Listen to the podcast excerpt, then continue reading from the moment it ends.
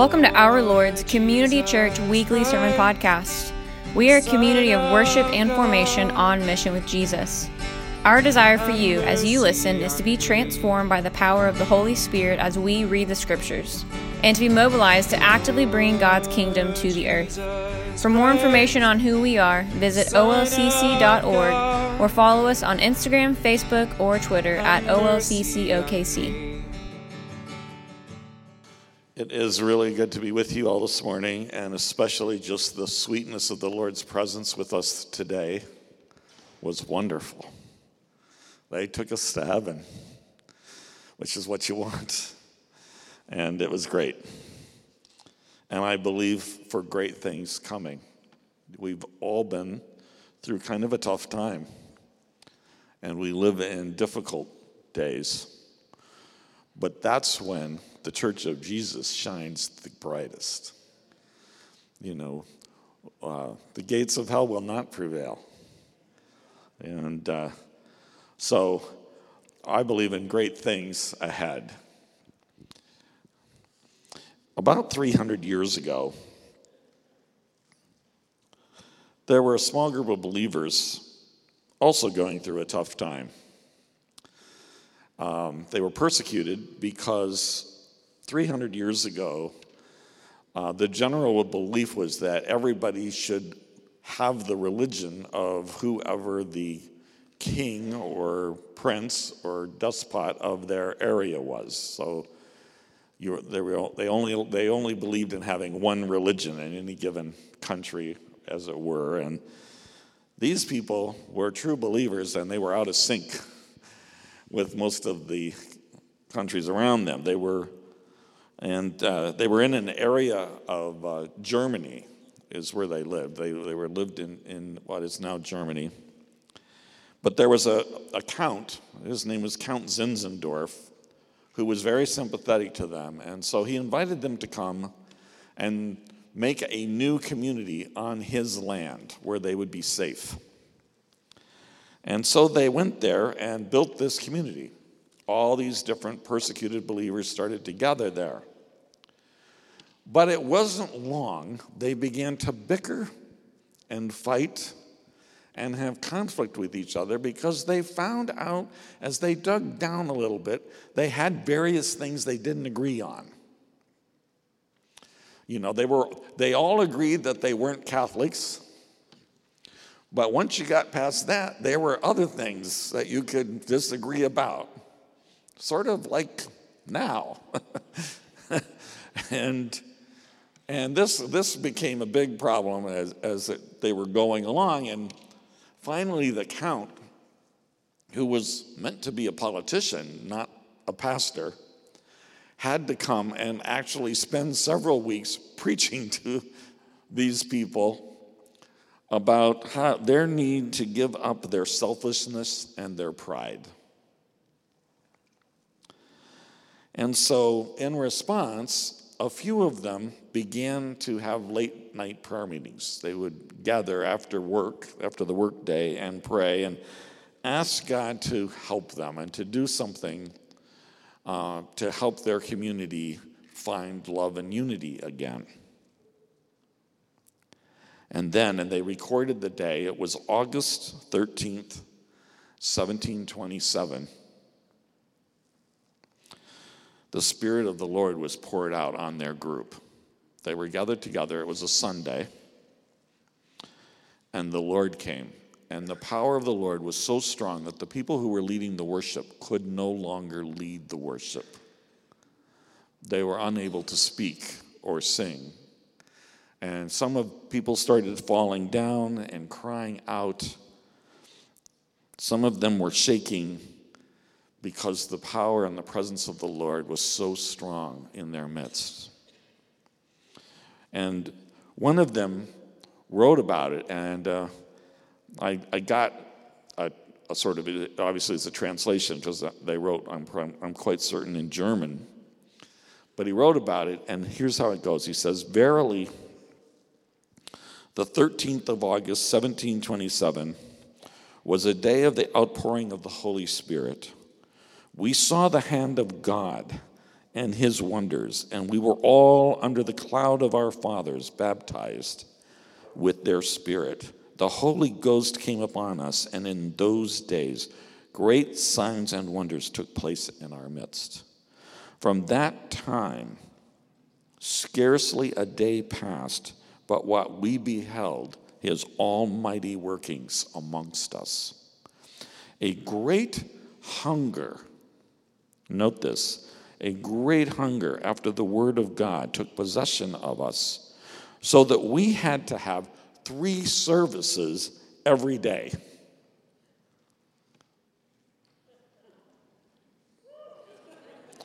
If you're praying for revival, just think about what that might mean. For them, it meant services at 5 a.m. and 7:30 a.m. and then at 9 p.m. because all these people still had jobs. Self-love and self-will as well as all disobedience disappeared and an overwhelming flood of grace swept us all into the great ocean of divine love.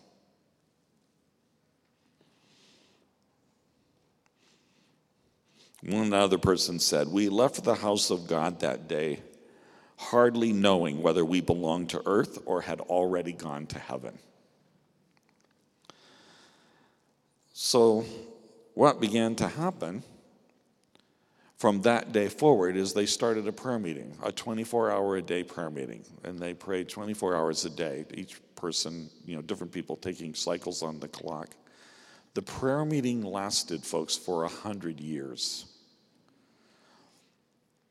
But it wasn't just that they prayed, but the Spirit of God moved among them continuously and began to speak to them. And He began to raise up to them, first, of course, the things in their heart, the selfishness and the pride, and the things that had divided them from one another. Then this great hunger for the Word of God. But then the Spirit of God began to remind them of the forgotten people of the world. The first people that the Holy Spirit brought to their mind were the African slaves in the Caribbean on the sugar plantations. And they wanted to go to them and share with them the good news of Jesus. Now, the plantation owners were not very happy about that idea. Because if you preach the gospel to slaves, they become they become human beings and they're no longer slaves in their minds. And so a couple of them determined that they would sell themselves into slavery in order to go and preach to the slaves. I think they may not have had to actually do it. I think on the threat of that happening and the embarrassment that it would mean, the slave owners relented, but they did go. And then the Lord began to speak to them about the indigenous peoples of North America. And the first ones they went to were the Cherokee, who were then in the area we would now call Georgia. And they went to them and shared with them the good news of Jesus. Many of you, of course, probably know that later on, uh, a hundred years later, the Cherokee were forced to leave and come here to Oklahoma. And of course, many of them died along the way, and it was called the Trail of Tears. But what a lot of people don't know is they were believers. And on the Trail of Tears, they were singing hymns to Jesus. And it's because of these people, they're called the Moravians, because that's where the area of Germany came from. And then the Lord began to speak to them about the Muslims and, and basically just progressively the forgotten people of the world because the Spirit of the Lord, the, the nature of the Holy Spirit, is to leave the 99 and find the one that's lost. That, folks, is what kingdom life is all about. That's what our hearts yearn for. And it can be done and has been done. The problem is that many who have experienced the outpouring of the Spirit, those glorious days of the Spirit's power, so often seem to lose it after a while. We leak. And that awareness of the kingdom fades away, and we go back to our selfish and prideful ways. Seems the church continually seems to slide back into apathy and human effort. And the hunger for God and that tenderness towards Him and one another is lost. Why is that? And the reason is, of course, that to stay in that, you must continually, we must continually choose to give the Holy Spirit full control over our lives. Not half control, not three quarters control, full control. And we do love being in control. Galatians 5:25 Since we live by the Spirit let us keep in step with the Spirit. That's the thing. It's not good enough to start. We have to walk the whole journey. We must keep in step with Him and follow Him all the way to the end. So, how do we do that? The first thing is that we must give what we have our life, our ministry, our family, our business, our church back to God. About uh, 35 years ago, uh, I think, well, a little more than that, maybe 37, our church became like the Moravians, aware that we needed help. And we also began to pray and ask God to send revival to us. We prayed for two years, every way we could think about. Prayer chains, prayer mornings, prayer nights, all night prayers. We had to keep changing it to keep people coming. For two years, nothing happened. But then one day, the Spirit of God came and visited us. And half the church ended up on the floor in about a 15 minute time spirit span, which was quite interesting because it had never happened in our church before, and I used to think it was all fake, that people were just being pushed down. But like half the church ended up on the floor, and they were they somehow some of them got under their chairs, like got wedged under their chairs, shaking and crying, and I don't know how they did it. And then you know, the leaders, we met again, and about, and about a week, two weeks later, the Lord spoke to us in our leaders' meeting, and He said, Okay, you got the revival you've been praying for, but if you want it to keep going, and this is what I want to talk about today. If you want it to keep going, He said, you must give the church back to me. That was a big problem for me because I started that church so I could have a church to go to. Like, I started that church so I could have a church I liked. Like, I couldn't find a church I liked. And instead of just being a grump, I started one that I liked. You know, and it wasn't terribly complicated. We were going to like ditch the suits and ties. That was number one. Number two was we were going to worship with guitars, which was a really radical idea at the time. Three, we would have small groups. And, and we fulfilled my vision on the first Sunday, but then, of course, God had other ideas. So giving the church back to God was quite worrisome to me. I thought to myself, what if I give it back to Him and He changes it?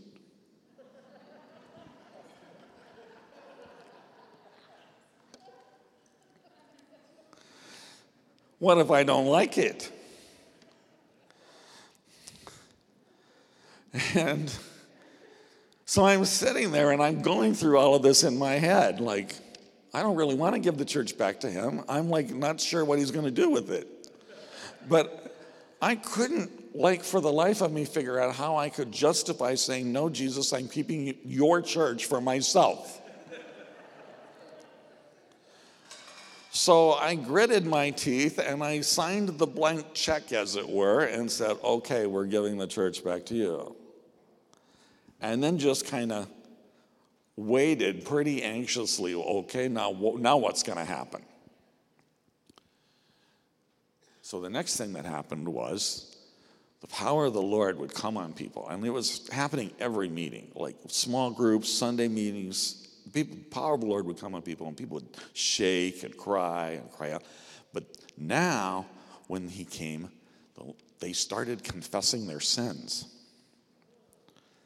And I mean, like confessing all, they, confessing their sins. And what began to happen was God started showing us sins that we had been unaware of.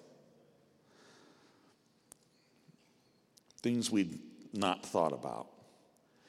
And that included me. He started bringing up people I had broken relationships with from the past. What about that? Like, that was a failure of love. And so I had to write a lot of letters. We didn't have email yet. So we wrote letters, wrote a lot of apology letters. Then it was, you know, you've been trying to lead this church by controlling everything and trying to keep everybody from making mistakes, but that actually keeps them from growing. So I had to stand in front of the church and confess and repent. And then he said, You know, I don't really like the suspicion that you live with towards women, and in particular towards the Holy Spirit in the women. So then I had to apologize for that.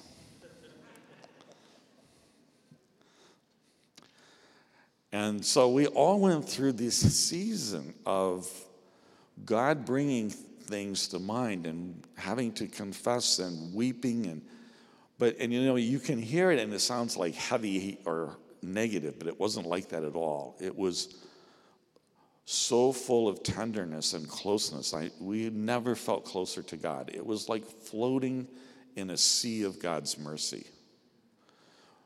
It was he was he was so there you you couldn't wait to let go of these things so you could fly with Him and go with Him. But we had to give it all back to God. And you know, then it went on to other things. He changed the way we structured our leadership, and He changed the way we did our worship, and He changed the way we did our small groups. And by the end of the year, I was talking to my father, who's a pastor, and I said, You know, I don't think God liked our church very much. Because we gave it back to him and he pretty much changed everything. But what I want to say is, like, it was really all right because it was so much better. I mean, it was beyond my wildest imagination. It was and has continued to be since then. You see, in giving it all back to God, we cease living for ourselves and begin living only for Him and in Him. And there are no words to describe how wonderful that is. Because, see, when you have given it all back to God, when you are living only for Him and only in Him, there's no room for anxiety or fear or anger or frustration all of that's gone. There's no room for that. There's no need for it. What, if you're if you're dead in Christ, there's nothing left to be afraid of. And that comes by giving it all back to Him. Second, we have to learn to wait upon God. John 5 19, Jesus said, very truly, I tell you, the Son can do nothing by himself, He can do only what he sees his father doing, because whatever the father does, the son also does. Now I read that and I think, wow, Jesus is like just playing this father, this, this almost this game of Father May I. He's just step by step. I see what the Father's doing and I do that. And then I see what the Father does and I do that. Which means then that everything you do has already been prepared by God ahead of time. And if Jesus can only do those things, then how much can I do? Like nothing. And one of the, I, I don't have time to really tell you the whole story, but before this outpouring, God had brought me to the end of myself, of my strength, where I realized that I could do nothing, that my effort, my smarts, my strength were not enough. And so I learned then to do everything with Him. And when we stop from our labor and begin to wait upon Him and do what He is doing, it's like moving from rowing to sailing. Instead of rowing, you begin, you put up your sail and you begin to ride with the wind. And He takes you, and He does the effort.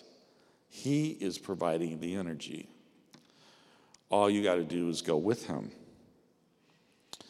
Very early on, we were all just a bunch of college kids that were trying to do this new kind of church.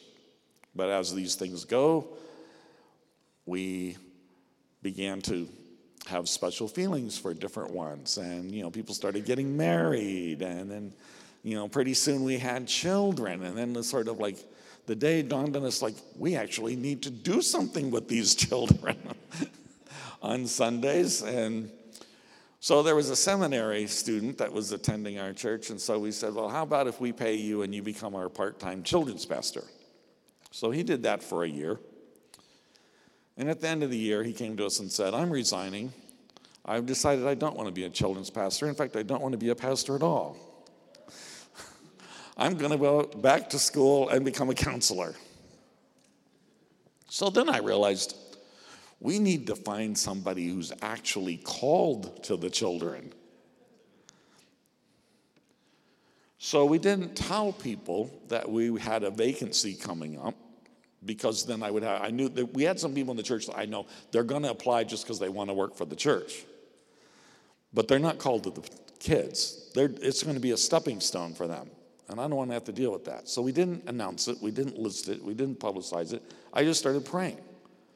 But D Day, when you know the bomb went off down the hall and the kids' ministry was coming closer and closer. And I started getting desperate. I started lying on the floor and crying out to God, like, we need somebody. So then somebody had this soup and sandwich gathering at their house, and I went to that. And somebody at this meeting said, Oh, let's go around the room and like share with each other the dreams we have for our lives that we've never told anybody. And I thought, this is going to be really hokey. but it wasn't my party, so it was like, all right. Why did I come to this party? Anyway, we're there. And they started going around the room, and it gets to this African American lady in our church. Now, her name was Eloise McKittrick. And the thing about Eloise is she was an executive vice president at Kraft General Foods. For her commute, she got picked up in a limousine every day and taken to work so that she could work in the limo on the way to work. She was driving, shall we say, a very nice car. She had a PhD, she had qualifications up the wazoo, and you know, she'd been actually written up in Ebony magazine. I mean, most of you don't probably, a couple of you maybe looked at Ebony magazine. I see a few faces out there, but they might know what Ebony magazine is, but probably most of you don't. But yeah, she got written up as you know one of the brightest and, and most successful women in America, you know, who were black. So we get to her, and she says, "The dream I've never told anybody is I want to work for Steve, and I think it has something to do with children." I about had a heart attack on the spot. I thought, nobody else in the room, of course, knew it was an issue. But I'm sitting there, I'm like, my eyes are popping out of my head. I'm like, did I just hear what I heard? Like, I had no idea. I thought, holy moly, would God be that good to us? So then I started wrestling with this and I thought, well, I'm going to have to like tell her. And then I started thinking about how much we were all going to offer. you know, thinking about the pay that we were going to suggest that she work at. And I couldn't do it. I thought I can't. Like, I'm asking her to take like a 95% pay cut. And there's no limos to take you to church. and I couldn't do it. I, just, I went back and forth, back and forth. Oh, I, I can't. I just can't. I just can't ask somebody to do that. And finally, you know, it's Sunday after church and the panic level's rising. And I said to God, I can't do it. If you want her to do this thing, you're going to just have to talk to her yourself.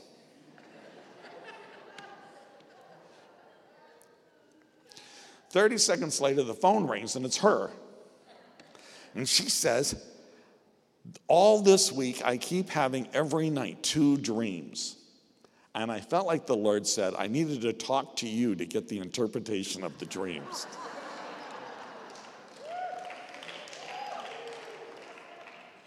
and I thought, oh boy, this is going to be good. Tell me your dreams. Here's the first dream there's a part, an airplane in Chicago with a missing part, so it couldn't get off the ground without this part. And it had to taxi all the way down the highway to her parents' home in Kentucky to get the missing part. Is that like obvious? Do you need a special gift to interpret that dream? Second dream Jesus takes her into the basement of her grandmother's house and it's filled with children. And he says, You're to pray over these. And all I said to her was, Well, you don't know, but we've been praying for three months for God to call somebody to be our children's pastor. And she started screaming.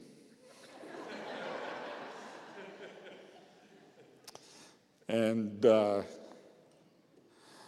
within a month, she was our children's pastor. Now,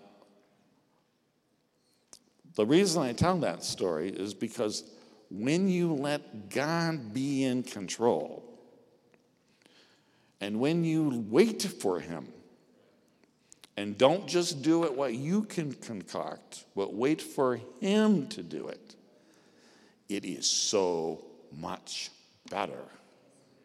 And I could tell you one after another, after another, after another story. So you have to learn to wait and Follow what your Father's doing. Wait and see what the Lord is doing in your life.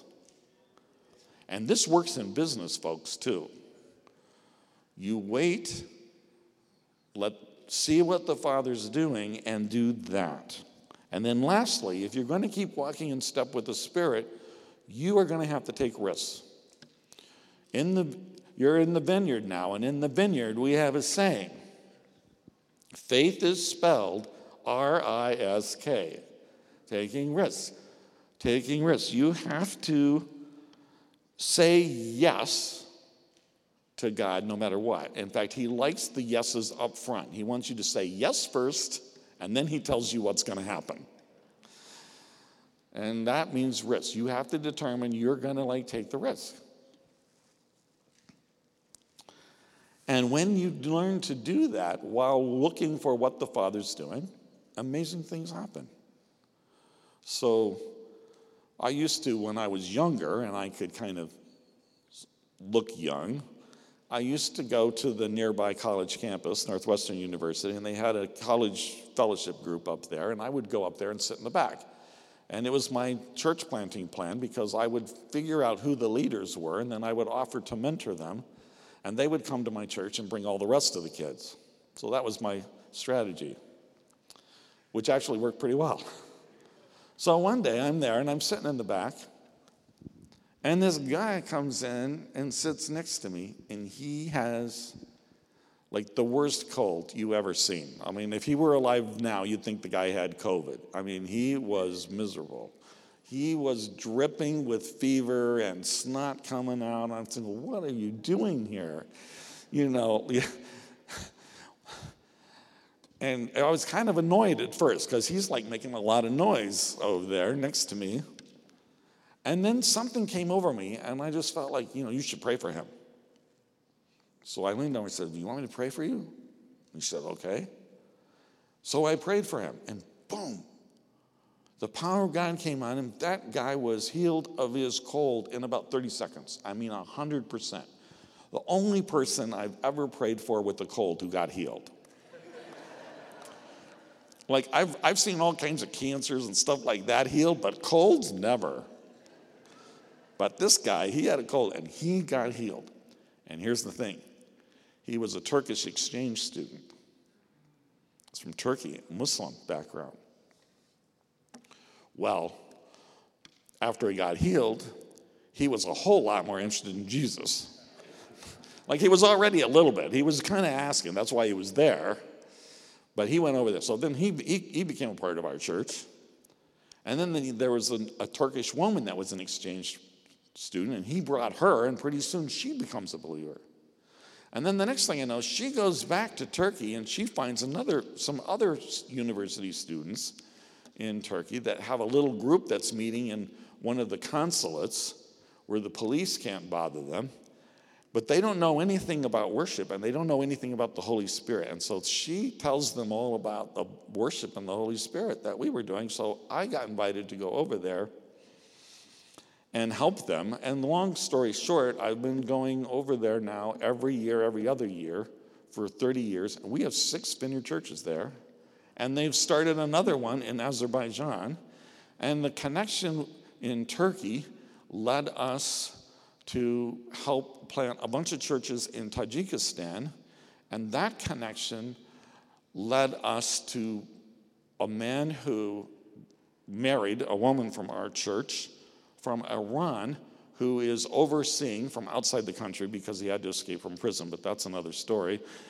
Uh, hundreds of house churches in Iran. Okay, now.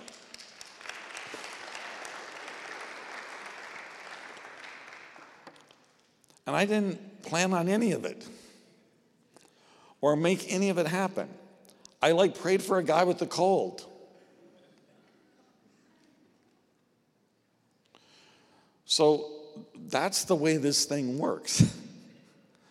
like you just like respond. Like the second to the last time I got on the plane, I was coming home from Minneapolis. It's just like a month or two ago. I sit down on the plane and I'm pulling out my phone. I'm going to listen to gospel music on my way home because that's my medicine. And this guy sits down next to me. It's a smaller plane, so it's only two seats on his side. So it's just him and me on that side. He sits down next to me and he turns to me and he says, I'm on my way back home now from the worst day of my life. And I thought, oh God, how did they know?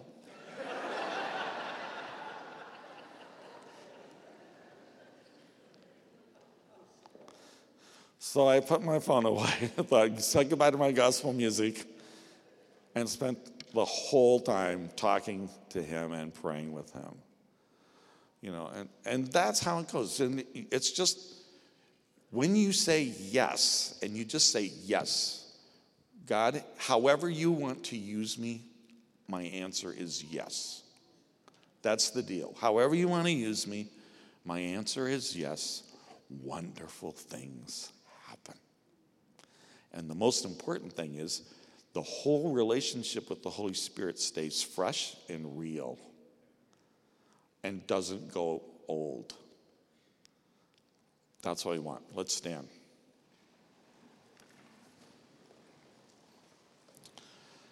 So, my challenge to you right now is I want you to give back to God and give Him your yes, whatever it is you got.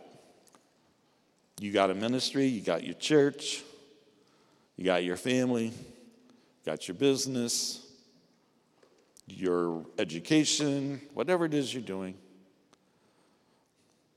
I'm asking you to sign a blank check with God. Like, give it back to God and sign the blank check and say, I say yes to whatever you bring ahead of time.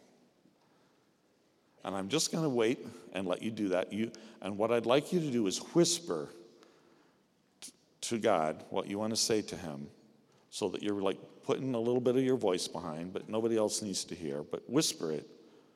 And then after a few minutes, I'll pray for you as a group.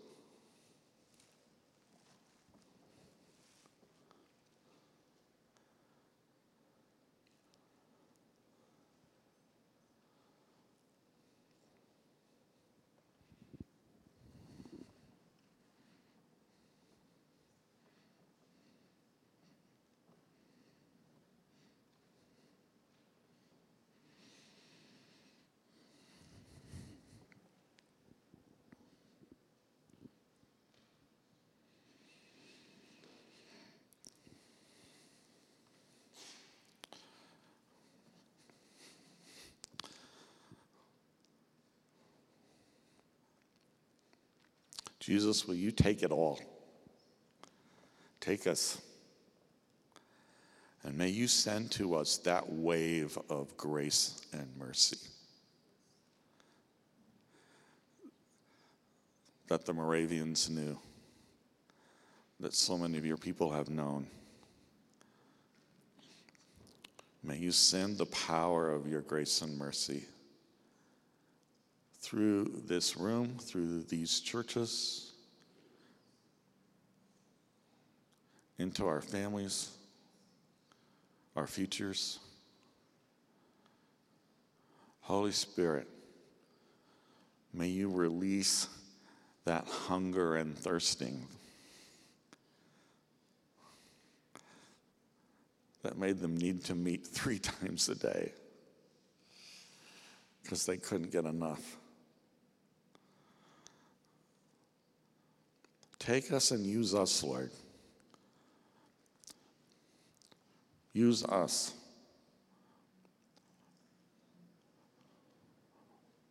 Wherever, whenever, wherever it goes, use us. Now release your power in us to give away.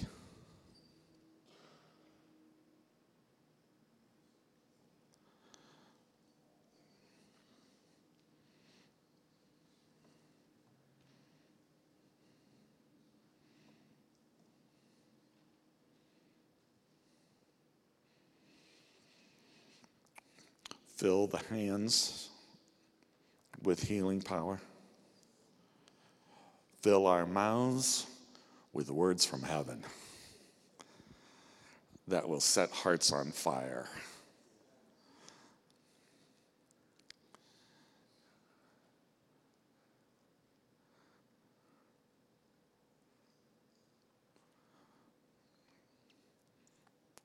Yeah, the Spirit of God is just resting all across the room. He's just resting on us. So as He's touching you and you sense His presence, just keep saying yes. Yes, Lord. Yes, Lord. He loves those words. Yes, Lord. Doesn't matter how old you are, doesn't matter how young you are. Yes, Lord.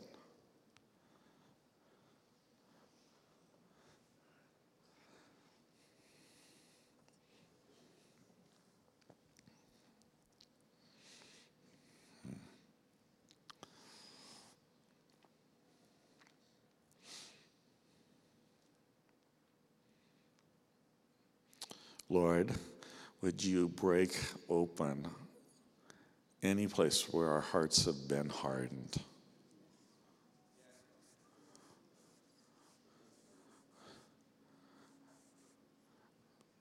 Make us soft.